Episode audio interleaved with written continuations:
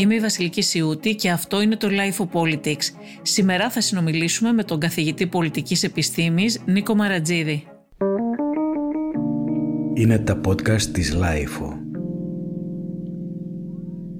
Κύριε Μαρατζίδη, με αφορμή την επικαιρότητα σχετικά με την ε, εκλογή ηγεσία στο Κινάλ, θα ήθελα να δούμε λίγο τις ε, διεργασίες στην κεντροαριστερά και θα ήθελα πριν πάμε στα πρόσφατα γεγονότα να σας ρωτήσω γιατί η κεντροδεξιά κατάφερε να διασωθεί από τα μνημόνια και να σχηματίσει αυτοδύναμη κυβέρνηση μετά από όλη αυτή την ε, περιπέτεια και η κεντροαριστερά δεν μπορεί ακόμα να σταθεροποιηθεί; Κατά τη γνώμη μου αυτό οφείλεται σε δύο παράγοντες που σε κάποιο βαθμό είναι και τυχαίοι ή καλύτερα στους πω συνδέονται με τη συγκυρία μιας εποχής, δηλαδή ότι η χρεοκοπία έσκασε στα χέρια της κεντροαριστεράς του κυρίου Παπανδρέου, της κυβέρνησης του Πασόκ του 2009 η οποία μας πήγε στα, στο πρώτο μνημόνιο το 2010, την άνοιξη του 10, οπότε ταυτίστηκε απολύτως τη συνείδηση της ελληνικής κοινωνίας, ανεξαρτήτως του βαθμού ευθύνης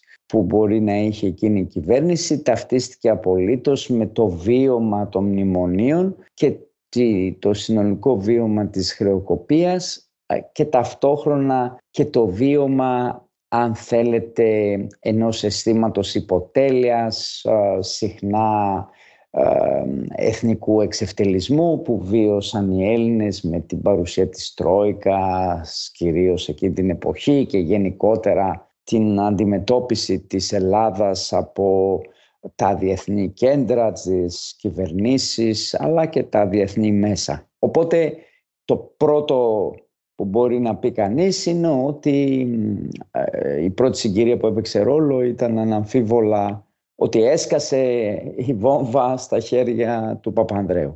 Το δεύτερο έχει να κάνει με τον τρόπο που οδηγήθηκε το Πασόκ στις εκλογές του 2012.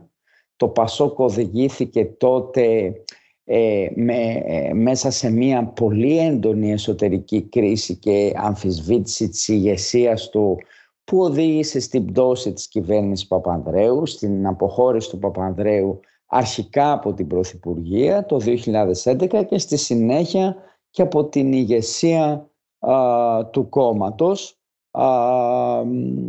λίγο, λίγους μήνες αργότερα και έτσι το Πασόκ οδηγήθηκε στις εκλογές του, του 12 ουσιαστικά με, με νέα ηγεσία τον Βαγγέλη Βενιζέλο. Το, το αποτέλεσμα αυτό είναι ότι το, το Πασόκ κατέρευσε από κόμμα θα έλεγε κανείς κυβερνητικό, κόμμα που εκείνη τη στιγμή βρισκόταν στην εξουσία, έγινε ούτε καν αξιωματική αντιπολίτευση, Στις εκλογές του 12 θα θυμάστε ε, ήταν το τρίτο στη σειρά κόμμα με το ΣΥΡΙΖΑ να ανεβαίνει σε ποσοστά περί του 16%.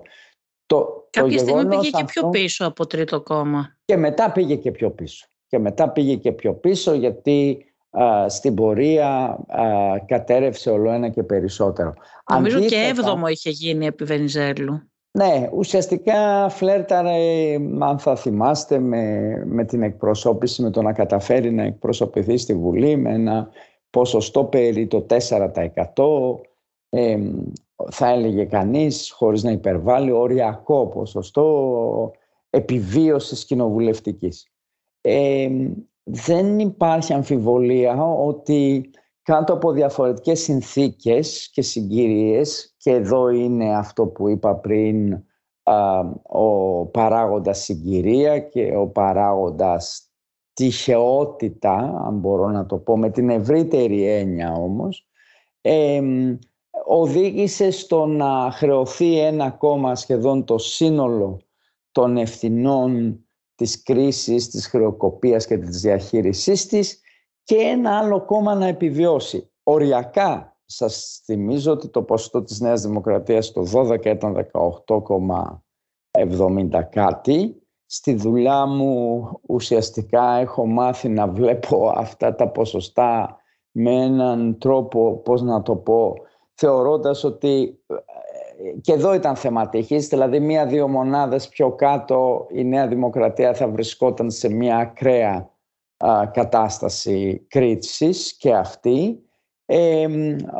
και το γεγονός, μάλιστα πρέπει να πει κανείς ότι ο, ο, ο κύριος Σαμαράς που έγινε πρωθυπουργός μετά τις δεύτερες εκλογές του 2012 του Ιουνίου διασώθηκε και αυτό στην κυριολεξία μπορεί να υποθεί ότι έπεσε από την Ακρόπολη, έμεινε όρθιος και βρήκε και πενιντάρικο όπως λέμε υπό την έννοια ότι πήρε ένα κόμμα στο οποίο είχε παρετηθεί ο προηγούμενος πρωθυπουργός με ποσοστά περίπου στο 33%. Αυτός το έριξε σχεδόν στο μισό και οι, οι εξελίξεις εκείνες τις διαπραγματεύσεις οδήγησαν τελικά να σχηματιστεί μια κυβέρνηση συνεργασίας με Πρωθυπουργό του Σαμαρά. Πάντως κύριε Μαρατζίδη, σωστά επισημαίνεται ότι πράγματι η κυβέρνηση του Γιώργου Παπανδρέου τότε και του Πασόκ ε, διαχειρίστηκε την κρίση που έσκασε στα χέρια της αλλά και η προηγούμενη κυβέρνηση, η κυβέρνηση Καραμαλή της Νέας Δημοκρατίας έχει σημαντικές ευθύνες για την κατάσταση της οικονομίας που παρέδωσε και νομίζω ότι τις ε, χρεώνεται αυτό το πράγμα. Υπήρχαν τα στοιχεία, είχαν βγει, δεν είναι κάτι άγνωστο και υπήρχε, εγώ θυμάμαι και στις ε, αντιμνημονιακές τότε διαδηλώσεις που γινόταν και πιο πριν με το που έσκασε η κρίση, ο κόσμος αυτός που μαζευόταν στο Σύνταγμα καταφερόταν εναντίον και του Πασό και της Νέας Δημοκρατίας. Παρ' όλα αυτά η συνέπεια στη Νέα Δημοκρατία Εκείνη την περίοδο εντάξει, ναι, ε, δεν θα έλεγα ακριβώς ότι ήταν μικρότερες, γιατί και η Νέα Δημοκρατία τότε πλήρωσε. Ε, και μάλιστα δεν είναι ο κύριος Σαμάρας, προφανώς είναι η κυβέρνηση της Νέας Δημοκρατίας αυτή που, που κρίθηκε τότε σε εκείνες τις, ε, ε και σε εκείνες τις εκλογές. Αλλά παρόλα αυτά κατάφερε να, να ανακάμψει. Αυτό είναι ναι, ναι, το εντυπωσιακό σας, ίσως. Σας θυμίζω ότι το πρώτο εντυπωσιακό μαζί με την ε, πτώση του Πασόκ είναι ότι πρώτη φορά είδαμε κόμμα αξιωματικής αντιπολίτευσης να χάνει το 50% της δύναμής του τρία χρόνια μετά τις εκλογές τις οποίες ε, διεξήγησαν και δύο χρόνια σχεδόν ή κάτι παραπάνω από την αλλαγή ηγεσίας του. Δηλαδή αυτό που συνέβη τότε στο κομματικό σύστημα πρέπει να το δούμε συνολικά. Το γεγονός ότι διασώθηκε η Νέα Δημοκρατία οφείλεται σε πραγματικά τυχαίο παράγοντα ότι αυτή ήταν το μεγαλύτερο κόμμα το οποίο ήταν έτοιμο να αναλάβει ως μεγαλύτερο κόμμα να συγκροτήσει το κύριο κορμό αν μου επιτρέπετε αυτό που ονομάστηκε μετέπειτα αντισύριζα με τόπο πέραν όλων των άλλων. Δηλαδή, ουσιαστικά... Μήπως η διαφωνία, συγγνώμη λίγο, μήπως η διαφωνία του Αντώνη Σαμαρά στην αρχή και η, αυτό που του καταλογίζουν και ως αντιμνημονιακή στάση τον κατηγορούν, έχετε δει ε, κάποιοι από το Πασόκ τον είχαν κατηγορήσει ότι πρώτος αυτός ξεκίνησε το αντιμνημόνιο. Μήπως αυτό έπαιξε έναν ρόλο στο να απορροφήσει κάποιους ε, κραδασμούς και αυτό βοήθησε τελικά την Νέα Δημοκρατία; Κάθε άλλο. Κόντεψε να τη διαλύσει η αντιμνημονιακή στάση του κυρίου Σαμαρά ε, έχει άμεση συνέργεια και συμμετοχή στη δημιουργία του κόμματος του Πάνου Καμένου μαζί βεβαίως με το γεγονός της απόλυτης πρώτη φορά που το βλέπουμε πριν έρθει δηλαδή η κυβέρνηση Τσίπρα που ο όρος χρησιμοποιήθηκε και διεθνώς κολοτούμπας όταν δηλαδή ενώ ο κύριος Σαμαράς είχε καταψηφίσει το πρώτο μνημόνιο και βρισκόταν σε ένα μέτωπο απέναντι στις μνημονιακές πολιτικές, όπως ονομαζόταν τότε, συμμετέχει στην κυβέρνηση Παπαδήμου, ε, ψηφίζει το δεύτερο μνημόνιο ουσιαστικά και ε, μαζί με το Πασόκ τότε και το Λάος οδηγεί α, ως αρχηγός της Νέας Δημοκρατίας τη χώρα σε μία περίοδο υπό την κυβέρνηση του κυρίου Παπαδήμου. Άρα, κατά τη γνώμη μου, εκείνη η περίοδος και εκείνες οι επιλογές και από την πλευρά της Νέας Δημοκρατίας, όπως και από την πλευρά του, του Πασόκ, έχουν σημαντική ευθύνη για το, το ας το ονομάσουμε πολιτική, πολιτικό χάος και πολιτική αστάθεια που παρήχθη στη χώρα εκείνη την περίοδο. Νομίζω υπάρχουν δύο θέματα που μπορούμε να συζητάμε δηλαδή. Το ένα είναι αυτό καθ' αυτό οι πολιτικές που εφαρμόστηκαν, πώς φτάσαμε στην κρίση, η χρεοκοπία ως οικονομική και κοινωνική διάσταση και υπάρχει και ένα δεύτερο ζήτημα το οποίο είναι το πώς διαχειρίστηκε το πολιτικό προσωπικό την περίοδο της κρίσης. Αυτό είναι ένα ζήτημα πολιτικό και ταυτόχρονα υπάρχει και ένα τρίτο επίπεδο αν θέλετε που είναι ένα ηθικο-κοινωνικό πώς η ελληνική κοινωνία είδε τις πολιτικές της ελίτ αν θέλετε ως υπεύθυνες για αυτή την κατάσταση αφενός και αφετέρου απολύτως αναξιόπιστες με όρους ηθικής αναφέρομαι από το γεγονός ότι αλλάζανε συνέχεια στάση. Ο Μεν Παπανδρέου έλεγε λεφτά υπάρχουν και πήγαμε στα μνημόνια. Ο Σαμαράς ήταν αντιμνημονιακός το 10, έγινε μνημονιακός το 11. Ε, αργότερα θα το δούμε αυτό και με τον Αλέξη Τσίπρα. Αυτό είναι μια κατάσταση η οποία αναμφίβολα στον τρόπο με τον οποίο η ελληνική κοινωνία βλέπει τους πολιτικούς και τις πολιτικές ηγεσίες, θα έλεγα ότι συμβάλλει στην, στην αποξένωση των πολιτών από την πολιτική, σε αυτό που ονομάζεται πολιτικός κινησμός, σε ένα αίσθημα δηλαδή του πολίτη ότι λίγο πολύ εντάξει όλοι είναι ίδιοι και στο τέλος αποφασίζουν οι Γερμανοί ε, επειδή οι Γερμανοί ορίζουν τους κανόνες του παιχνιδιού τουλάχιστον σε, σε αυτή τη χώρα σε μεγάλο βαθμό. Αυτό ήταν πολύ έντονο με την κυβέρνηση Παπαδήμου ε, με το αίσθημα δηλαδή ότι ο εκλεγμένος Πρωθυπουργός αποσύρεται. Ε, μετά μάλιστα από ένα πρωτοφανές στην ιστορία των κοινοβουλευτικών θεσμών και ομολογώ πως τόσοι συνταγματολόγοι εκεί μέσα ε, φύγανε με πολύ, πώς να το πω έτσι, ήρεμο τρόπο. Δηλαδή πήρε ψήφο εμπιστοσύνη ο κ. Παπαδρέου και μετά έφυγε. Δεν το ξέρω να έχει γίνει ποτέ στην ιστορία των πολιτικών θεσμών στην Ελλάδα, των κοινοβουλευτικών θεσμών και να μην πω παγκοσμίως. Ε, ε, φεύγει λοιπόν ο εκλεγμένος Αυτό έδειξε και αδυναμία εκ μέρους του, ε, κατά τη γνώμη σας, κύριε Μαρατζίδη. Τεράστια. Και νομίζω ότι θα είναι το πρώτο θέμα που θα κληθεί εφόσον και αν κερδίσει την ηγεσία.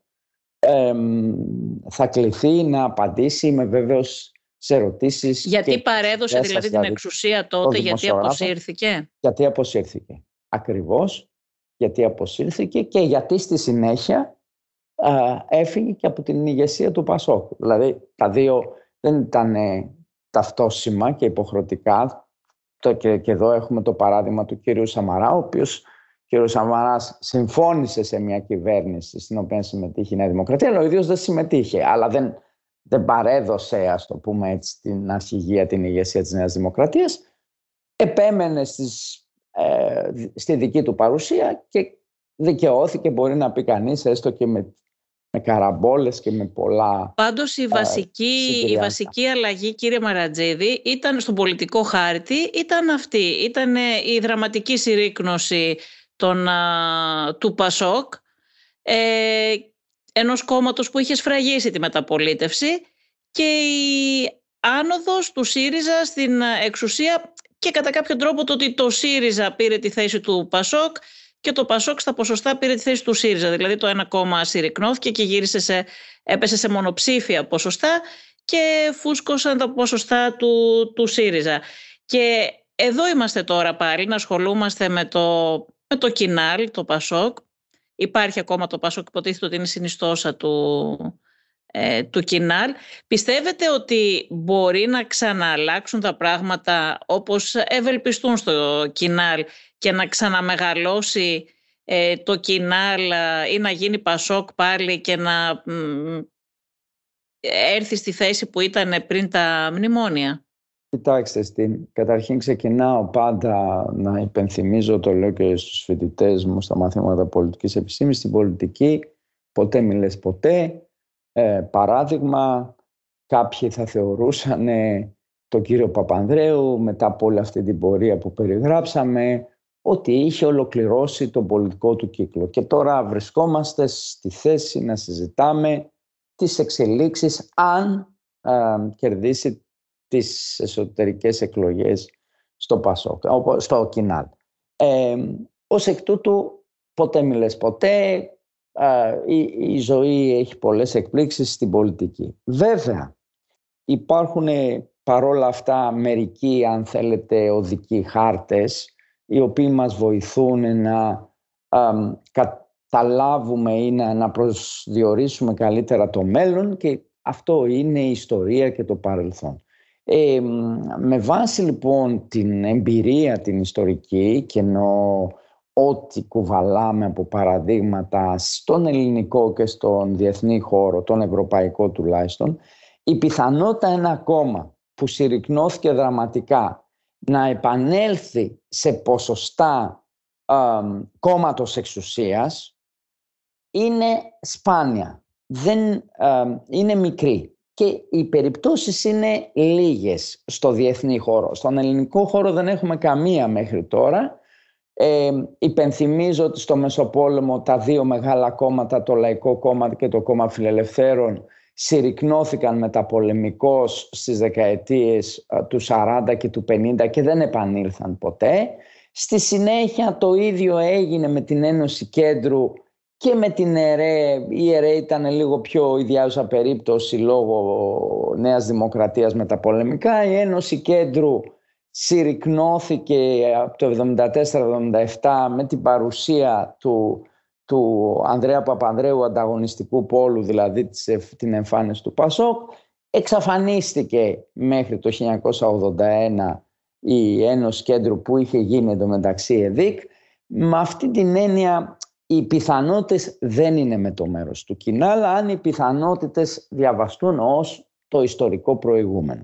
Βέβαια, κανείς πρέπει να είναι επιφυλακτικός. Ούτε με το ΣΥΡΙΖΑ πρέπει να ήταν οι πιθανότητες πάντως όταν... Ούτε με... Κοιτάξτε, δεν ήταν οι πιθανότητες, αλλά ιστορικά προηγούμενα ενός μικρού κόμματος που έγινε μεγάλο μπορούμε να βρούμε αρκετά. Ήταν για πολλά χρόνια μικρό κόμμα όμως. Ναι, αλλά έχουμε τέτοιες περιπτώσεις. Έχουμε τέτοιες περιπτώσεις και στην Ευρώπη. Η πράσινη ας πούμε. Ήταν πολλά χρόνια ένα κόμμα σχεδόν ανυπόλοιπτο εκλογικά, δηλαδή κάτω από το 5 και σήμερα είναι ένα κόμμα που θα είναι στην κυβέρνηση, είναι αρκετά. Δεν έγινε πρώτο κόμμα όμως, ε, δεν έχουν γίνει πρώτο κόμμα. είναι πια ε, mainstream κόμμα στη γερμανική πολιτική ζωή. Ε, και άλλα κόμματα τέτοια μπορούμε να βρούμε που φτάνουν, είναι για, αρκετό, για αρκετά χρόνια μικρά κόμματα και ανεβαίνουν σε μεγάλα ποσοστά ε, μπορούμε, ας πούμε, τα πενταστέρια στην Ιταλία, στην Ισπανία, η Ποδέμος. Υπάρχουν τέτοια κόμματα. Αυτά όμως είναι καινούργια πάλι κόμματα και δεν έχουν κρυθεί σε βάθος χρόνου. Και επίσης και ο ΣΥΡΙΖΑ νομίζω ότι έχει κάποια χαρακτηριστικά ιδιαίτερα. Για παράδειγμα, δεν κατάφερε ποτέ, μπορεί να Καλά και στα ποσοστά, δεν έπιασε ποτέ τα μεγάλα ποσοστά που είχε το ΠΑΣΟΚ και δεν έχει καταφέρει να γίνει και ένα μαζικό κόμμα όπως ε, ήταν το Πασόκ. Βλέπουμε ακόμα πόσο αδύναμο παραμένει και νομίζω ότι αυτό είναι χαρακτηριστικό. Το έχετε επισημάνει και εσείς, σας έχω ακούσει, ε, ότι δεν έχει ακόμα ισχύ στα συνδικάτα και στην τοπική είναι αυτοδιοίκηση. Είναι αλήθεια, αλλά τώρα αυτό είναι μια άλλη συζήτηση. Δηλαδή η συζήτηση είναι αν ένα κόμμα μικρό μπορεί να γίνει μεγάλο εκλογικά αν ένα κόμμα μεγάλο εκλογικά μπορεί να διατηρηθεί πάρα πολύ καιρό αυτό είναι μια άλλη συζήτηση που σχετίζεται και με αυτό τον παράγοντα, έστω και αν στις μέρες μας αυτός ο παράγοντας είναι πιο σχετικός από την δεκαετία του 80, δηλαδή από 40 χρόνια πριν, όπου για παράδειγμα η ισχύ στα συνδικάτα ήταν ένα, μια σημαντική μεταβλητή. Σήμερα να σας θυμίσω ότι το ποσοστό ε, συνδικαλιστικής συμμετοχής είναι 7%. Άρα αυτό είναι που μικρή πράγματι. Ως συνδικάτα είναι λίγο ε, επιτρέψτε μου να το πω, σε μερικούς τομείς τουλάχιστον σχεδόν φεδρή κατάσταση, λυπάμαι που το λέω. Το ίδιο θα λέγαμε για τους φοιτητικούς συλλόγους. Οι φοιτητικοί σύλλογοι της εποχής μου, ε, όχι απλώς οι εκλογές ε, ήταν εθνικό γεγονός, ας πούμε, που γραφόταν σε εφημερίδες, αλλά τα στελέχη της ΕΦΕ και της ΦΕΑΠ στη Θεσσαλονίκη ήταν μελλοντικοί υπουργοί. Σήμερα σε πάρα πολλούς συλλόγους σχεδόν δεν γίνονται εκλογές, έτσι, δεν, δεν ασχολείται κανένας με τις φοιτητικές εκλογές. Άρα το, έχουν αλλάξει τα πράγματα παρότι σωστά επισημαίνεται σε σχέση με αυτή την καχεξία του ΣΥΡΙΖΑ που είναι ένα ε, σημαντικό στοιχείο θα έλεγε κανείς πολύ ιδιαίτερο και παράδοξο για ένα κόμμα εξουσίας. Όμως για να γυρίσουμε στο Πασόκ, ε, το Κινάλ, το λέω για να πω ότι ένα, ε, η εμπειρία λέει ότι ένα κόμμα που ήταν μεγάλο και έγινε μικρό για να ξαναγίνει τόσο μεγάλο όσο ήταν είναι δύσκολο. Είναι δύσκολο και είναι ε, εξαιρετικά θα έλεγε κανείς ρηψοκίνδυνο να στοιχηματίσει αυτή την πιθανότητα. Όμως αν το ερώτημα είναι κάτω από συνθήκες αν αυτό το κόμμα μπορεί να μεγαλώσει σε ένα τέτοιο βαθμό ώστε να γίνει ε, ανταγωνιστικός παίχτης μέσα στο κομματικό σύστημα και κυρίως αφού μιλάμε για το κοινάλ να έχει καλύτερη σχέση σε σχέση με το ΣΥΡΙΖΑ αυτό δεν το αποκλείω καθόλου. Δεν αποκλείω καθόλου αν εκλεγεί ο κύριος Παπανδρέου παράδειγμα ένα κομμάτι ψηφοφόρων του ΣΥΡΙΖΑ να επιστρέψουν στο Πασόκ για μια σειρά λόγους οπότε να βελτιωθούν οι σχετισμοί μεταξύ. Ναι, τώρα μια που το λέτε αυτό, για παράδειγμα, ε, ξέρετε ότι πάρα Αλλά πολλά στελέχη το... παπανδρεϊκά ε, βρίσκονται στον ΣΥΡΙΖΑ. Όταν ο, ο Γιώργος Παπανδρέου δεν ήταν πια στο ΠΑΣΟΚ, αρκετά στελέχη του Παπανδρέου πήγαν εκεί και ενδεχομένως να τους ακολούθησαν και κάποιοι ψηφοφόροι. Τώρα αυτοί μπορεί να έχουν και δίλημα για παράδειγμα αν το κόμμα το πάρει ο Γιώργος Παπανδρέου. Οι περισσότεροι που πήγαν στο ΣΥΡΙΖΑ πήγαν ε, ουσιαστικά στην εποχή της ε, μεγάλης κρίσης του Πασόκ, όχι όλοι. Στη συνέχεια ακολούθησαν στελέχη όπως ε, ο κύριος Ραγκούσης για παράδειγμα, η κυρία Ξενογιανακοπούλου που πήγαν αργότερα. Ε, δεν ξέρω τι θα κάνουν. Και μια σειρά στελεχών πιο μετά, η ναι, κυρία ναι. Βάρτζελη, ο ναι, ναι. Τόλκας, ο Μωραήτης. Πραγματικά δεν το γνωρίζω.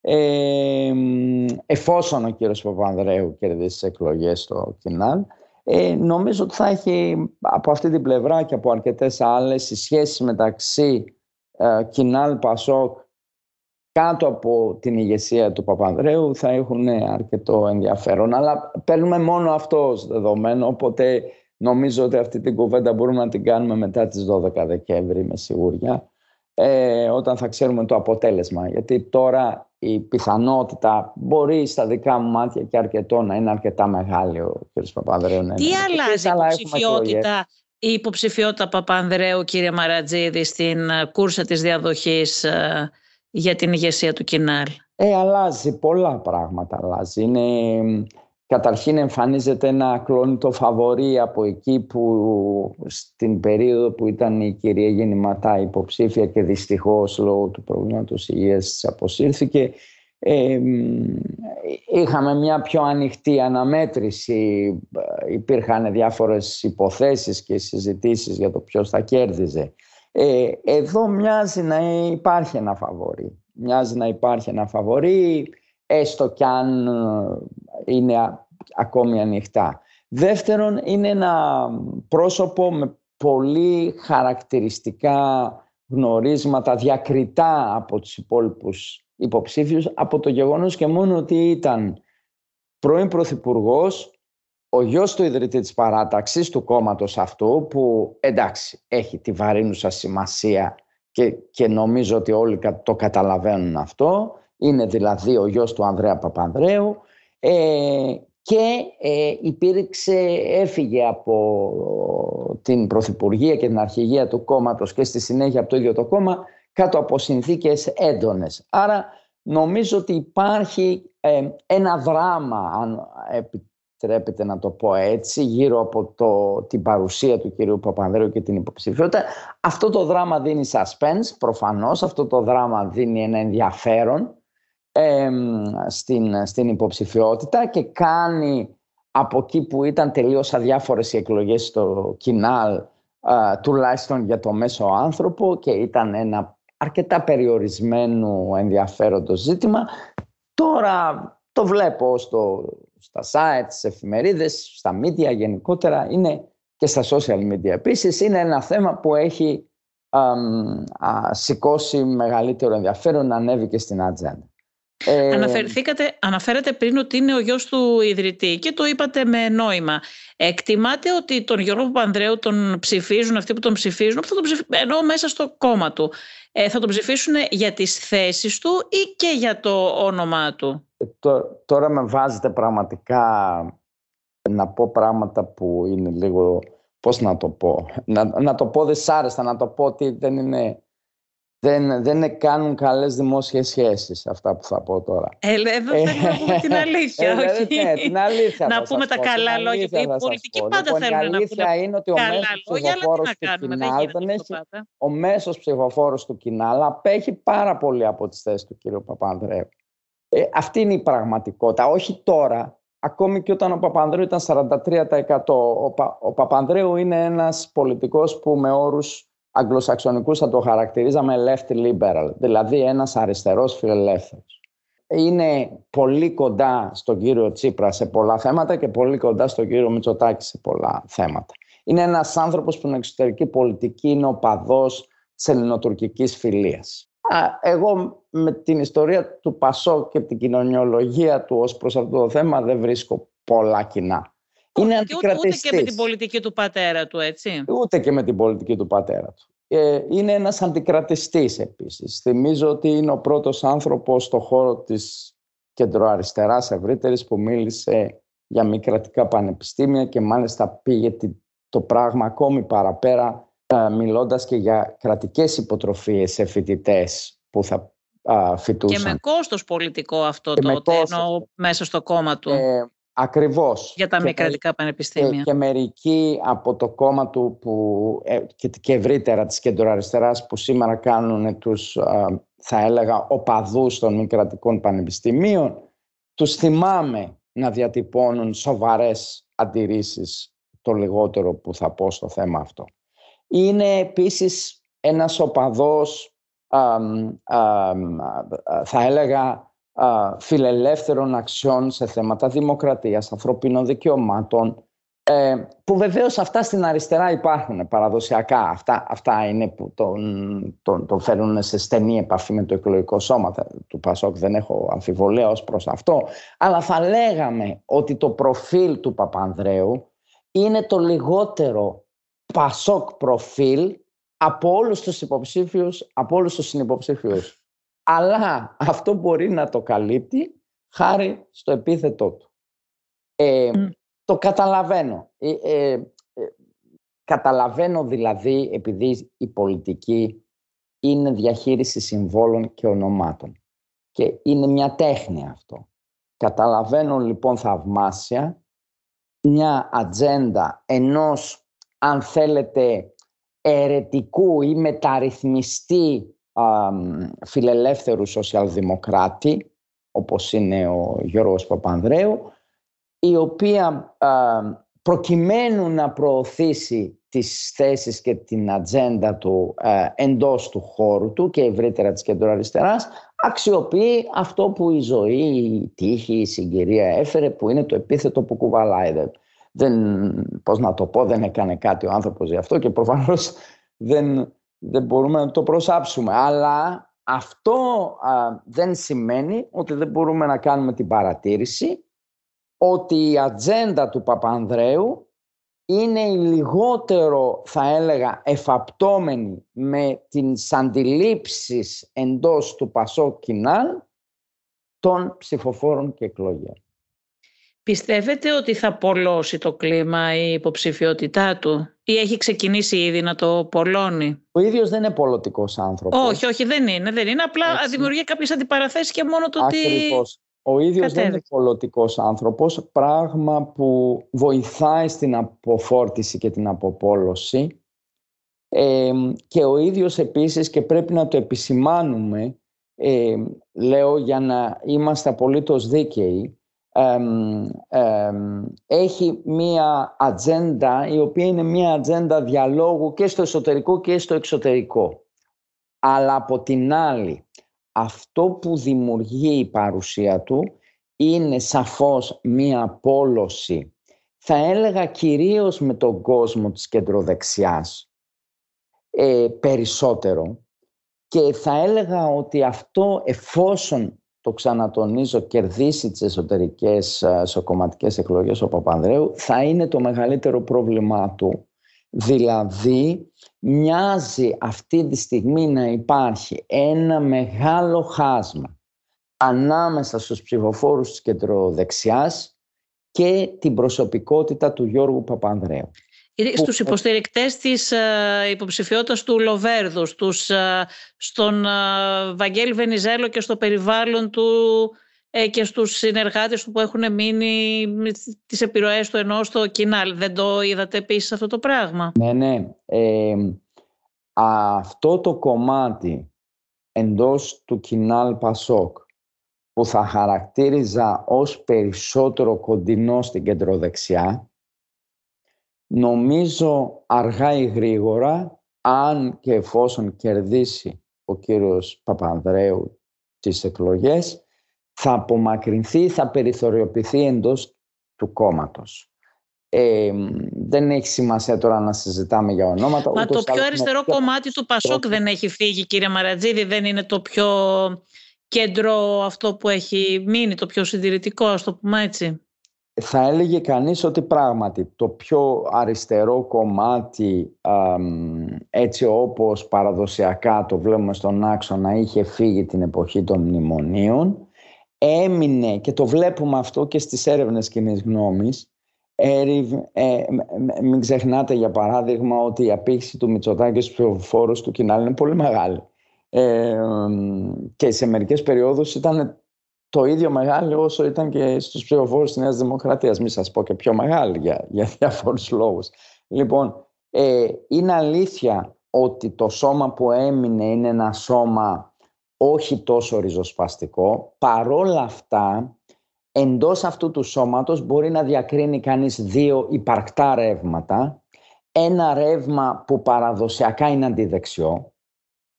Αυτό το ρεύμα θα ενισχυθεί με την παρουσία Παπανδρέου και αυτό το ρεύμα κατά τη γνώμη μου υπό την ηγεσία Παπανδρέου θα θέσει τις βάσεις για συνέργειες δεν, δεν ξέρω αν προς το παρόν η λέξη συνεργασία είναι πολύ μακρινή και βαριά, αλλά συνέργειες με το ΣΥΡΙΖΑ οπωσδήποτε. Ε, το κομμάτι, το άλλο ρεύμα, το, το, το αντισύριζα ρεύμα εντός του Κινάλ και ας πούμε πιο φιλικό προς τον Πρωθυπουργό, αυτό το, το κομμάτι που είναι ταυτόχρονα και αντιπαπανδρέου, αν μπορώ να το πω έτσι, με τον έναν ή τον άλλον τρόπο όπως σας είπα ή, ή θα φύγει σταδιακά ή θα περιθωριοποιηθεί, θα, παίξει, θα έχει δηλαδή ένα ρόλο αλλά όχι πρωτεύοντα εντός του κοινάλου. Οι άλλες υποψηφιότητες, οι άλλες πολιτικές ε, προτάσεις ε, τι, τι πρεσβεύουν κατά τη γνώμη σας, ενώ στο κοινάλ οι υπόλοιποι υποψήφοι; Κοιτάξτε. Ποιους ε, διακρίνετε; Ε, από την πρώτη φουρνιά των ανθρώπων, δηλαδή το την πρώτη φουρνιά υποψηφιωτήτων, είχαμε δύο διακριτές υποψηφιότητες, του κυρίου Λοβέρδου από τη μία, η οποία εξέφραζε μία γραμμή, η οποία ήταν η γραμμή ενός κεντρώου κόμματος, το οποίο θα είχε ε, σαφέστατα μέτωπο απέναντι στο ΣΥΡΙΖΑ και θα ήταν έτοιμο να κυβερνήσει με όρους προγραμματικούς ή εν πάση περιπτώσει με όρους κυβερνητικής συνεργασίας με ε, τη Νέα Δημοκρατία. Αυτό ήταν μια σαφέστατη θα έλεγα γραμμή, καθαρή γραμμή Παρότι ρητά δεν το λέει, δεν έχει πει. Λέει νομίζω ο κ. Λοβέρδος ότι δεν συνεργαζόμαστε με κανέναν, αυτοδύναμη. Ε, εντάξει, αυτό λέει. Εντάξει, αυτό, αυτό είναι και στα πλαίσια τα, τα, τα προεκλογικά. Α, αλλά κατά τη γνώμη μου και, και, διάφορες, και σε διάφορες στιγμές το είπε όταν για παράδειγμα πηγαίναν στελέχη στην κυβέρνηση θυμάμαι μια δήλωσή του η οποία αν δεν τη διαστρέφω ήταν ότι ε, αν είναι να πηγαίνει το Πασό κατά μόνα στο, στο Μητσοτάκι γιατί δεν συνεννοούμαστε ως κόμμα να, να, το, να το κάνουμε οργανωμένα τη συνεργασία η οποία το βρίσκω απολύτως θεμητό και, και ε, μια πολύ σαφή διατύπωση. Από την άλλη πλευρά είχαμε τον κύριο Καστανίδη ο οποίος θα έλεγα ότι προφανώς βρίσκεται σε, σε μια δύσκολη αμήχανη εκ των πραγμάτων θέση με την έννοια ότι αυτός εξέφραζε αυτό το ρεύμα των αριστερών παπανδρεϊκών αν θέλετε. Ε, ο κύριος Καστανίδης μετά την υποψηφιότητα Παπανδρέου οπωσδήποτε πιέζεται. Δεν υπάρχει αμφιβολία. Ξεκινούσε και από θέση outsider, άρα κατά τη γνώμη μου τα πράγματα είναι στο εκλογικό στίβο αρκετά δύσκολα για αυτόν. Ο κύριος Καστανίδης λίγο πολύ εξέφρασε αυτό που το είπε και ο Παπανδρέου στη δήλωσή του, το μέτωπο στη συντήρηση. Δηλαδή το μέτωπο απέναντι στη Νέα Δημοκρατία. Και η περίπτωση του κυρίου Ανδρουλάκη, η πιο θα έλεγα μυστηριώδης με την έννοια ότι θα συμφωνήσετε μαζί μου ότι πολλοί άνθρωποι αναρωτιόνται που ασχολούνται λίγο ή περισσότερο με το κοινάλ ε, πού τοποθετείται ο κύριος Ανδρουλάκης στον άξονα των δυνάμεων του το κοινάλ γιατί το βασικό χαρακτηριστικό αυτής της υποψηφιότητας ήταν η ηλικιακή ανανέωση. Η ηλικιακή ανανέωση που είναι μια ατζέντα που την βάζει ο κύριος Ανδρουλάκης διαρκώς εδώ και πολύ καιρό ήδη από τις εκλογές του 17 που ήταν υποψήφιος ε, στα συνθήματά του υπάρχει, στα μηνύματα... Πολιτικά χαρακτηριστικά δεν διακρίνεται πέρα από την πολιτική ανανέωση την οποία όντως την, την τονίζει και την προβάλλει. Δεν μπορώ να τον τοποθετήσω στον... Δυσκολεύομαι εγώ. Δυσκολεύομαι εγώ, μπορεί κάποιος άλλος καλύτερα, αλλά... Όχι, και εγώ νομίζω ότι το στίγμα του δεν είναι τόσο ξεκάθαρο το πολιτικό ε, πράγμα. Νομίζω ότι, και γι' αυτό έχει δεχτεί κριτική από αρκετό κόσμο κατά τη γνώμη μου, ότι θα περίμενε για τον κύριο Ανδρουλάκη ιδιαίτερα, γιατί ο κύριος Ανδρουλάκης δεν είναι ένας νέος υποψήφιος. Δηλαδή, ας πούμε ο κύριος Χριστίδης, που δεν είναι τόσο νέος κι αυτός, αλλά με την έννοια ότι είναι πρώτη φορά υποψήφιος. Άρα περιμένεις έναν υποψήφιο, ασχέτως αν το ξέρεις, ειδικά αν είναι και νέος άνθρωπος. Ο κ. Ανδρουλέξη έχει ξαναυπάρξει και υποψήφιος, σωστά το ναι. λέτε. Και δεν είναι τόσο νέος στα πολιτικά πράγματα, όχι. Είναι ο κ. Ανδρουλάκης ήταν υποψήφιος το 2017. Άρα ήδη από το 2017 έθεσε την ατζέντα. Είναι ευρωβουλευτής ήδη στη δεύτερη του θητεία. Ήταν γραμματέας του κόμματος. Ήταν γραμματέας του κόμματος. Άρα το πολιτικό του στίγμα έπρεπε να είναι τουλάχιστον στα δικά μου μάτια πιο καθαρό, πιο σαφές, να μπορεί κανείς να τον κατατάξει. Ε, δεν ξέρω αυτή τη στιγμή να σας πω ε, ποιος είναι το φαβορί και ποιος ε, πώς να το πω, θα αναμετρηθεί πιθανότατα στο δεύτερο γύρο με τον κύριο Παπανδρέου, που νομίζω ότι ε, θα είναι στους δύο. Τον κύριο ε, Παπανδρέου το θεωρείτε σίγουρο σχεδόν έτσι. μέσα στους δύο, αν δεν είναι μέσα στους δύο, θα πρόκειται για κάτι το οποίο εντάξει, εγώ τουλάχιστον θα έχω χάσει το έδαφος κάτω από τα πόδια μου. Δηλαδή να είναι ο Γιώργος Παπανδρέου του Ανδρέα υποψήφιος στο κοινάλ και να μην είναι στους δύο πρώτους.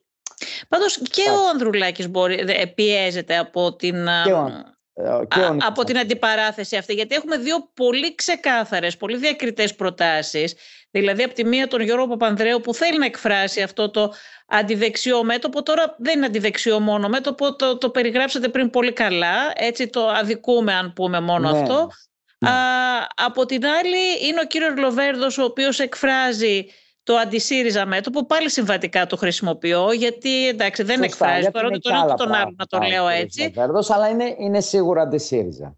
Είναι ναι. σίγουρα αντισύριζα. Οπότε ναι. δεν ξέρω, ο, ο κύριος Ανδρουλέξης προφανώς σκέφτεται ότι ίσως με αυτό το στίγμα του που δεν είναι πολύ σαφές να μπορεί να κερδίσει και από τη μία και από την άλλη πλευρά. Αλλά όταν πολλώνονται τα πράγματα που πολλώνονται αντικειμενικά για αντικειμενικούς yeah. Ναι. λόγους αυτή τη στιγμή ε, αυτό θα τον βοηθήσει να πάρει και από τη μια και από την άλλη πλευρά ή θα τον συμπιέσει; Η, η αίσθησή μου είναι ότι ο κύριος Ανδρουλάκης έκανε μία καμπάνια στη, για την προηγούμενη κατάσταση η οποία ήταν περίπου η εξής ότι θα κάνει μία ήρεμη καμπάνια ε, θέτοντας κυρίως ζήτημα ηλικιακής ανανέωσης του Πασόκ ως απαραίτητο όρο, αναγκαίο όρο προκειμένου το κόμμα να ξαναβρει αν όχι τα, την παλιά του ισχύ και έγλη τουλάχιστον να γίνει ε, μια πρωταγωνιστική δύναμη στο πολιτικό σκηνικό. Με αυτήν την στρατηγική πήγε ο κύριος Ανδρουλάκης κατά τη γνώμη μου σε μια πορεία που δεν θέλησε να έχει ένα λόγο με γωνίες εντός του Πασόκ προκειμένου να είναι, πώς να το πω, να εκφράσει ευρύτερα τάσεις, δυνάμεις, να συλλέξει ψήφους, να είναι πολύ συλλεκτικός. Αυτή η στρατηγική τώρα, με την εμφάνιση του κυρίου Παπανδρέου, οπωσδήποτε του δημιουργεί ένα πρόβλημα χωροταξίας θα το ονόμαζα. Δηλαδή, πού τοποθετείται ο κύριος Ανδρουλάκης. Και ξέρετε υπάρχει και κάτι άλλο η κυρία Γεννηματά μέχρι τώρα ακολουθούσε μια πολιτική στρατηγική ως προς τις συμμαχίες που ήταν το κεντρικό ζήτημα που πάντα στα μικρά κόμματα ή και στα μεσαία κόμματα. Έτσι, δηλαδή και σε ένα κόμμα της τάξης του 15% το ερώτημα είναι συμμαχία και το 20% να είσαι κόμμα το ερώτημα είναι με ποιον θα πας. Λοιπόν, ε, η κυρία Γεννηματά έχει ακολουθήσει την πολιτική το, του διπλού μετόπου ε, και δηλαδή προς τη Νέα Δημοκρατία και προς το ΣΥΡΙΖΑ και είχε μια γενική α, κατεύθυνση που έλεγε πρώτα θα γίνουμε, πρώτα θα να αλλάξουμε τους σχετισμούς εντός της κεντροαριστεράς, μετά θα αλλάξουμε τους σχετισμούς εντός της κοινωνίας. Άρα ε, θα γίνουμε μεγάλο κόμμα, θα περάσουμε το ΣΥΡΙΖΑ και όταν περάσουμε το ΣΥΡΙΖΑ ε, θα έχουμε προοπτικές να περάσουμε την οδό. Έως τότε δεν θα απαντάμε στο ερώτημα με ποιον θα πάμε, δεν θα πάμε. Αυτή η οποία γραμμή... κυρία ναι, δεν έκανε τη μεγάλη ανατροπή η κυρία Γεννηματά, αλλά τα ε, πετυχημένη κρίνεται νομίζω. Σωστά. Η... Και εγώ έτσι θα έλεγα. Και εγώ έτσι θα έλεγα ότι ε, πετυχημένη μέσα στα όρια των δυνατοτήτων αυτού του κόμματος που παρέλαβε και των, των, των ορίων του. Ο κύριος Ανδρουλάκης είναι συνεχιστής αυτής της γραμμής έμοιαζε. Μόνο που τώρα άλλαξαν τα πράγματα γιατί ο Παπανδρέου φέρνοντας τη γραμμή μέτωπος στη συντήρηση φέρνει μια καθαρή γραμμή. Δηλαδή μετατοπίζεται σε σχέση με την κυρία Γεννηματά. Ο Παπανδρέου δεν λέει ε, δεν θα πάω με κανέναν και τα λοιπά και όταν θα γίνω μεγάλο κόμμα και τέτοια τότε η ζωή θα δείξει με ποιον θα πάω αν χρειαστεί να πάω. Ο Παπανδρέου λέει θα κάνουμε μέτωπο συντήρηση, άρα δεν μας λέει με ποιον θα πάει, αλλά σίγουρα μας λέει με ποιον δεν θα πάει. Πολύ σωστή επισήμανση. Ναι. Ο, ο κύριος Λοβέρδος κάνει το ίδιο. Δεν λέει ανοιχτά με ποιον θα πάει, αλλά λέει με ποιον δεν θα πάει. Ο κύριος Λοβέρδος λέει δεν θα πάω με το ΣΥΡΙΖΑ. Άρα αφού δεν θα πάει με το ΣΥΡΙΖΑ, μας αφήνει και εμάς να υποθέσουμε ότι θα έχει μόνο μία επιλογή. Το ερώτημα λοιπόν τώρα είναι ο κύριος Ανδρουλάκης τι λέει για όλα αυτά. Εδώ οι δύο άλλοι, δηλαδή ο κύριος Παπανδρέου και ο κύριος Λοβέρδος, έχουν, αποτυπώνουν στο επίπεδο της στρατηγικής των συμμαχιών μία σαφέστατη αντίληψη, ένα ρεύμα που θα βρίσκαμε και ιδεολογικοπολιτικά χαρακτηριστικά, αν θέλετε και κοινωνικές αναφορές και συμβολικές αναφορές. Στον κύριο Ανδρουλάκη δυσκολευόμαστε αυτή τη στιγμή τουλάχιστον να εντοπίσουμε αυτήν την καθαρότητα που εντοπίζουμε στους άλλους δύο από τους βασικούς υποψήφιους. Νομίζω ότι συνεχίζει τη γραμμή αυτή της φόβης γεννηματά, όπως είπατε, και ναι. νομίζω ήταν πολύ εύστοχη η παρατήρησή σας ότι η καμπάνια που είχε ε, ετοιμάσει και που κάνει αναφέρεται περισσότερο στην προηγούμενη περίοδο η οποία έχει, έχει αλλάξει γιατί Α, η, έλευση του, του Γιώργου Παπανδρέου πράγματι όπως, όπως περιγράψατε πριν πολύ αναλυτικά άλλαξε τα πράγματα. Νομίζω που μιλήσατε ότι είναι μάλλον ναι. ο πιο χαμένος αν πρέπει να πω από αυτή την κατάσταση ε, αφήνοντας στην άκρη το ανθρώπινο κομμάτι για την κυρία Γεννηματά που πραγματικά είναι πιο δυσάρεστη είδηση αυτής της καμπάνιας σε ανθρώπινο επίπεδο και τη ευχόμαστε φυσικά όλοι τα καλύτερα. Α ελπίσουμε, κυρία, για μετά να τα καταφέρει στον Ακριβώς αγώνα που δίνει. Και να έχει γεμάτη δύναμη να είναι. Αλλά θα ήθελα να σας ρωτήσω, ε, επειδή μιλήσατε πριν για τις συμμαχίες, θα ήθελα να κάνω μια τελευταία ερώτηση, μια που θίξατε το θέμα των κυβερνητικών ε, συμμαχιών. Ε, οι συμμαχίες βέβαια χρειάζονται στην περίπτωση που δεν υπάρχει δυνατότητα αυτοδύναμης ε, κυβέρνησης. Και θέλω να σας ρωτήσω, επειδή οι επόμενες εκλογές έχουν και αυτή την ιδιαιτερότητα, θα γίνουν με απλή αναλογική. Ε, και μόνο οι μεθεπόμενες θα γίνουν ξανά με το, με το άλλο σύστημα της ενισχυμένης. Ε, στις επόμενες εκλογές θα μπορούσε να υπάρξει μια κυβέρνηση ε, ΣΥΡΙΖΑ, ΚΙΝΑΛ, αν η Νέα Δημοκρατία δεν βγει πρώτη με αυτοδυναμία; ε, χρειάζονται δύο προϋποθέσεις για αυτές. Μία πολιτική προϋπόθεση είναι να μπορούν τα δύο κόμματα να συνεργαστούν και μια αριθμητική προϋπόθεση να φτάνουν οι ψήφοι. Ενώ οι έδρες στην προκειμένη περίπτωση στο κοινοβούλιο. Ε, Καλά, και εγώ σας ζητώ να κάνετε και μια εκτίμηση κατά κάποιον τρόπο με βάση αυτά που βλέπετε πώς σήμερα. Να κάνω εκτίμηση. Εδώ ακόμη δεν έχουμε στο κοινάλ πρόεδρο. είναι, είναι, είναι πολύ νωρίς να... Δηλαδή έχουμε μια σειρά από υποθέσεις. Έτσι, πρέπει να, να ξεκινήσουμε από την πρώτη υπόθεση. Να πούμε, αν είναι ο κύριος Παπανδρέου, θα έλεγε κανείς ότι πράγματι εφόσον οι αριθμοί βγαίνουν, τα δύο αυτά κόμματα θα μπορούν να συγκροτήσουν μία κυβέρνηση ε, συμμαχική. Η γνώμη μου είναι όμως ότι οι πιθανότητες να βγαίνουν οι αριθμοί, έστω κι αν ε, έχουν λυθεί όλα τα άλλα προβλήματα, έτσι όπως βλέπω αυτούς τους αριθμούς είναι μικροί. Ε, βεβαίως έχουμε καιρό για τις εκλογές. Δεν ξέρω αν θα γίνουν το 22 όπως ακούγεται ή το 23 όπως μέχρι τώρα λέει ο Πρωθυπουργός. και άρα είτε το 22 είτε το 23, πόσο μάλλον το 23 έχουμε πολύ δρόμο. Αυτό που μπορούμε να πούμε σε αυτή τη στιγμή ότι διευκολύνεται εφόσον εκλεγεί ο Παπανδρέου, διευκολύνεται η ιδέα της προδιευτικής διακυβέρνησης θεωρητικά.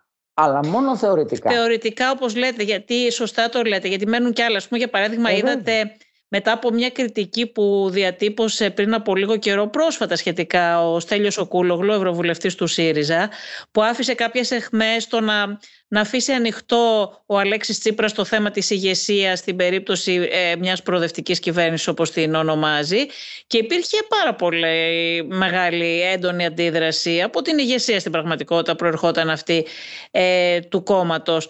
Ε, ο ΣΥΡΙΖΑ, δηλαδή ο Αλέξης Τσίπρας, δεν το συζητάει προφανώς αυτή τη στιγμή, το έκανε ξεκάθαρο, φάνηκε δηλαδή από αυτές τις αντιδράσεις που υπήρχαν στην κριτική Κούλογλου, δεν το συζητάνε να είναι άλλος α, α, επικεφαλής πρωθυπουργός σε περίπτωση μιας τέτοιας κυβέρνησης.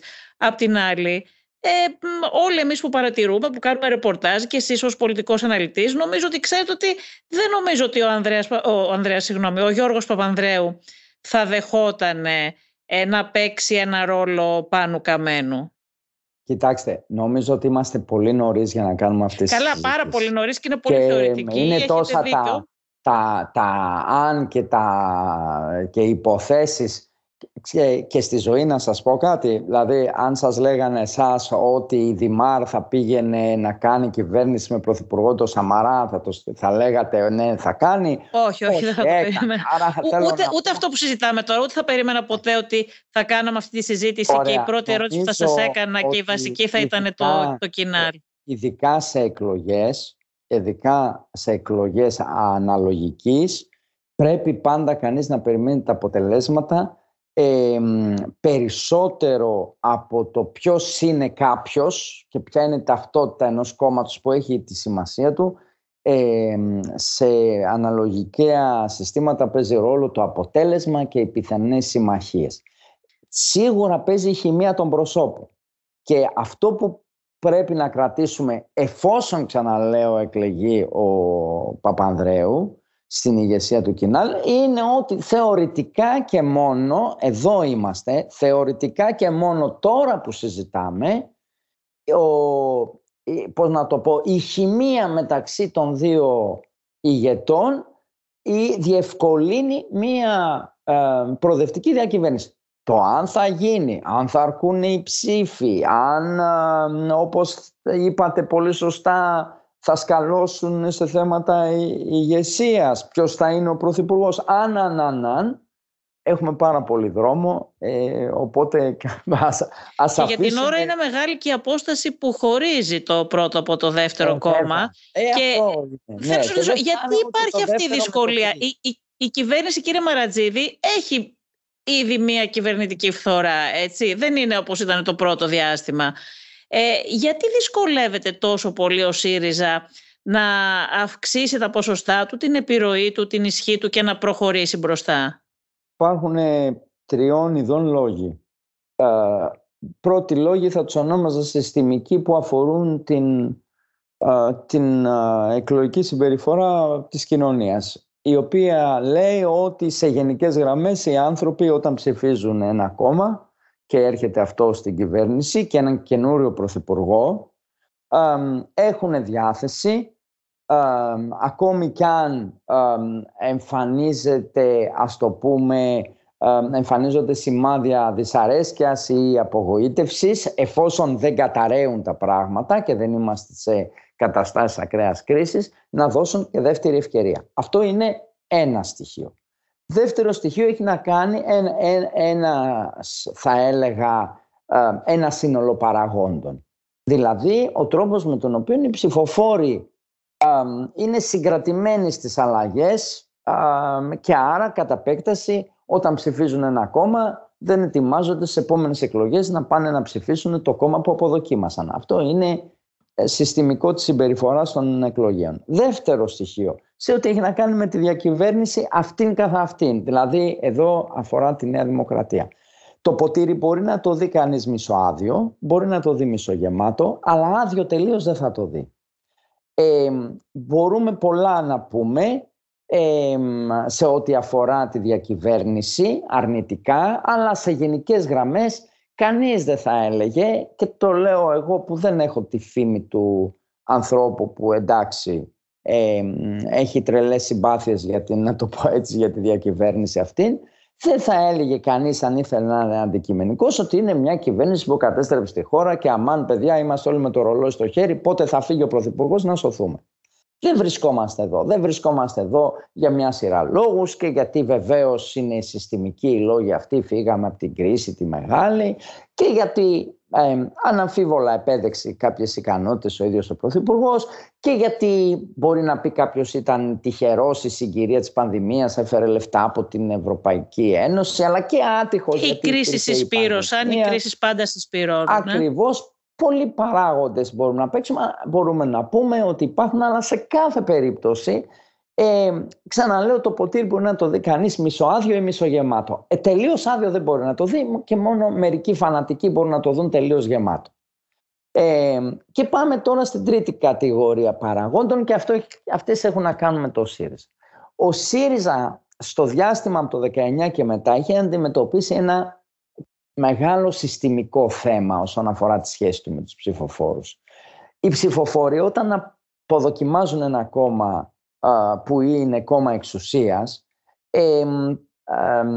τα κόμματα αυτά από τη στιγμή που έχουν χάσει τις εκλογές συνήθως κάνουν κάποιες αλλαγές με την πιο συνηθισμένη από αυτές που είναι η αλλαγή ηγεσίας. Φεύγει ο, ο πρόεδρος, η πρόεδρος, ο αρχηγός, η αρχηγός του κόμματος που αναλαμβάνει ας πούμε την ευθύνη της ΣΥΤΑΣ και κατά κάποιον τρόπο ξεκινούν διαδικασίες εκλογής νέου ηγέτη, εκλέγεται νέος ηγέτης κτλ. Αυτό δεν σημαίνει ότι αυτόματα αυτό θα εξασφαλίσει ότι αυτό το κόμμα θα ανακάμψει. Έχουμε πάρα πολλά τέτοια παραδείγματα που μας δείχνουν πως Επικοινωνιακά όμως δίνει μια αίσθηση ανανέωσης. Δίνει μια αίσθηση ανανέωσης. Θυμίζω ότι ας πούμε και ο Εύερτ ήταν αυτό το πράγμα μετά την, την ήττα του και την αποχώρηση του Μητσοτάκη. Δηλαδή η ανανέωση, αλλά τελικά για μια σειρά λόγους έχασε και αυτός και αποχώρησε μέχρι που ήρθε ο Καραμαλής κτλ. Λοιπόν, πάντως αυτό είναι μια ε, συνήθις, ας πούμε, συνηθισμένη πρακτική των κομμάτων που χάνουν τις εκλογές, η αλλαγή ηγεσίας. Μαζί με την αλλαγή ηγεσίας συμβαδίζει μια ευρύτερη ανανέωση, δηλαδή ανανέωση στο στελεχικό δυναμικό, τα πρόσωπα που φέρνει ο καινούριος, ας πούμε, που είναι συνήθως κάποια είναι παλιά πρόσωπα, αλλά και κάποια είναι καινούρια γιατί είναι άνθρωποι που ήταν μαζί του και δεν ήταν στην ηγεσία πριν κτλ. Αυτό επίσης είναι κάτι που το είδαμε με όλους τους ηγέτες που έρχονται. Στην περίπτωση τώρα του ΣΥΡΙΖΑ συμβαίνει ο ίδιος ηγέτης και η ίδια λίγο πολύ ηγετική ομάδα που ήταν μέχρι τον Ιούλιο του 19 να είναι και μετά τον Ιούλιο του 19 μέχρι σήμερα. Αυτό τι μας κάνει; Μας κάνει ένα ε, συστημικό για το ΣΥΡΙΖΑ πρόβλημα που μπορώ να το ονομάσω ως εξής. Αυτοί που το ψήφισαν δεν έχουν ιδιαίτερους λόγους να μην το ξαναψηφίσουν με την έννοια ότι δεν βλέπουν και τίποτα άλλο από αυτό που ψήφισαν εκτός ας πούμε πιθανότατα από προσδοκίες που δεν, δεν εκπληρώνονται από αυτό το σχήμα αλλά αυτοί που δεν το ψήφισαν και εδώ είναι το πρόβλημά του δεν βρίσκουν κανένα λόγο να το ψηφίσουν. Γιατί, γιατί ο μόνος λόγος θα, που θα ήταν η καταστροφή από τη διακυβέρνηση και άρα και θα έλεγε κάποιος εντάξει θα ξέρω εγώ τι θα κάνω θα κλείσω τα μάτια μου, θα κλείσω τα αυτιά μου ή θα κλείσω τη μύτη μου και θα πάω να ψηφίσω για να ξεκουμπιστούν αυτοί που είναι στα πράγματα τώρα δεν θα το κάνει γιατί αυτοί που είναι στα πράγματα εν πάση περιπτώσει δεν τα έχουν κάνει τόσο πολύ χάλια και άρα δεν τίθεται ένα θέμα αναγκαιότητας ή κατεπήγοντος να φύγει αυτή η κυβέρνηση και ας έρθει όποιος να είναι. Οπότε αυτό το που δίνει ο ΣΥΡΙΖΑ καταρχήν ακριβώς επειδή δεν άλλαξαν τα πράγματα είναι ένα στίγμα στασιμότητας. Προσέξτε τώρα, αυτή η στασιμότητα συνδέεται με ένα βάλτομα των διαδικασιών. Εν μέρει αυτό το βάλτομα έχει να κάνει με ότι η ατζέντα της πανδημίας ε, εκ των πραγμάτων η κατάσταση της πανδημίας με σχόλια. Λέτε και για το συνέδριο ίσως που έχει αναβληθεί ναι, ναι. αρκετές φορές και λόγω πανδημίας. Αναβάλλεται, οργανωτικές διαδικασίες δεν μπορούν να γίνουν, οι άνθρωποι των κομμάτων γενικότερα δεν μπορούν να βρίσκονται μεταξύ τους. Ε, αυτό που θα λέγαμε κομματική ζωή δεν γίνεται ομαλά παρά μόνο μέσα από Zoom και διαδίκτυο. Άρα αυτή η κατάσταση σε σύνδεση και με τη συγκυρία της πανδημίας και με όλο το κλίμα δημιουργεί ένα αίσθημα βαρεμάρας. Αυτό, από αυτό κινδυνεύει ο ΣΥΡΙΖΑ. Από το αίσθημα στασιμότητας, βαλτώματος και βαρεμάρας των πολιτών όταν βλέπουν το ΣΥΡΙΖΑ. Δηλαδή δεν βλέπουν κάτι καινούριο που να τους ελκύει Ειδικά ξαναλέω αυτοί που το είχαν ψηφίσει και έφυγαν για μια σειρά λόγους ή αυτοί που δεν το ψήφισαν αλλά εντάξει δεν, δεν το βρίζουν και όλη μέρα απλώς δεν το ψήφισαν. Αυτό που έχει ανάγκη ο ΣΥΡΙΖΑ και έχουν ανάγκη όλα τα κόμματα και το βλέπετε πως το είδαμε στην περίπτωση του Κινάλ έχει ανάγκη από ένα δημιουργικό δράμα τι σημαίνει δημιουργικό δράμα; Σημαίνει κάτι που να τονώσει το ενδιαφέρον των πολιτών να ασχοληθούν λίγο με το ΣΥΡΙΖΑ, να του δώσουν μια προσοχή, να αισθανθούν ότι κάτι λέει αυτό το κόμμα, κάποιο νόημα έχει να ξανάρθει στην εξουσία. Προς το παρόν αυτό το δημιουργικό δράμα δεν φαίνεται να υπάρχει. Αντίθετα, φαίνεται ένας κόσμος αρκετά περίκλειστος θα το έλεγα, ο κόσμος των στελεχών του ΣΥΡΙΖΑ, των κομματικών διαδρόμων που αν δεν είσαι μέσα σε αυτά ή δεν ξέρεις την κομματική γλώσσα δεν καταλαβαίνεις τι γίνεται. Δεν ξέρεις τώρα, οι 53, η, η ομπρέλα, η άνοιξη... Ναι, ναι, νομίζω ότι ο περισσότερος κόσμος δεν ξέρει κάτι είναι όλα ναι, αυτά. Ναι, ναι. Μα εδώ άνθρωποι επαγγελματίες σαν και εμένα, εννοώ της πολιτικής, ας πούμε, και μπερδεύονται, δεν, δεν ξέρουν. Χρειάζονται μια διαρκή ενημέρωση. Συχνά από εσάς τους ίδιους τους δημοσιογράφους που έχετε καλύτερη πρόσβαση σε αυτές τις πληροφορίες, που είναι πραγματικά, ε, πώς να το πω, λαβύρινθος. Φανταστείτε τώρα έναν άνθρωπο που πηγαίνει 8 ώρες στη δουλειά του και έχει άλλα πράγματα σοβαρότερα να ασχοληθεί από τους εσωτερικούς σχετισμούς σε ένα οποιοδήποτε ελληνικό κόμμα.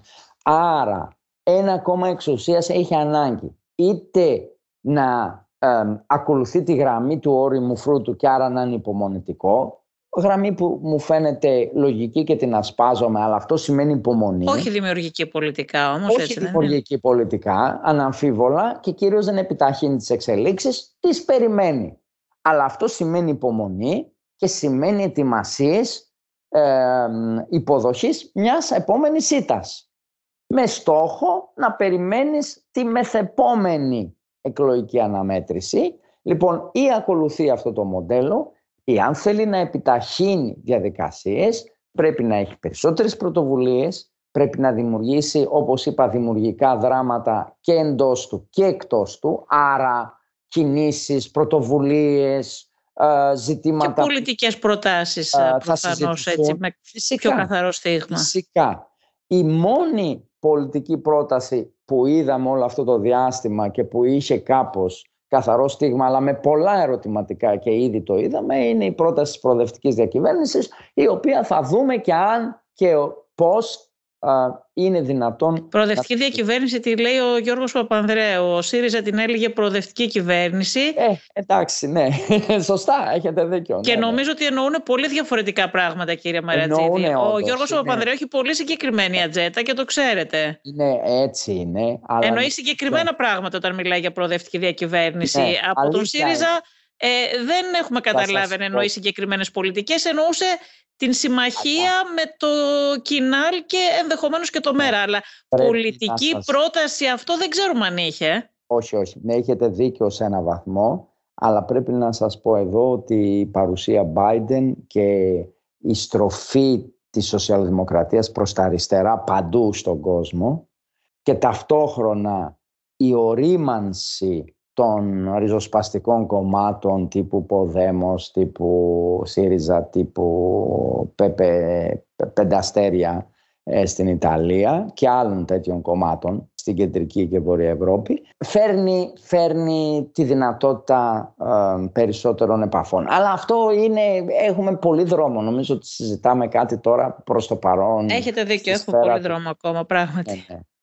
Σας ευχαριστώ. Σας ευχαριστώ πάρα πολύ κύριε Μαρατζίδη. Εγώ σας ευχαριστώ να είστε καλά. Ακούσατε το Life of Politics με τη Βασιλική Σιούτη. Σήμερα συνομιλήσαμε με τον Νίκο Μαρατζίδη. Αν θέλετε να ακούτε τη σειρά podcast Life of Politics της Life, μπορείτε να μας ακολουθήσετε στο Spotify, στα Apple Podcast και στα Google Podcast. Είναι τα podcast της Life.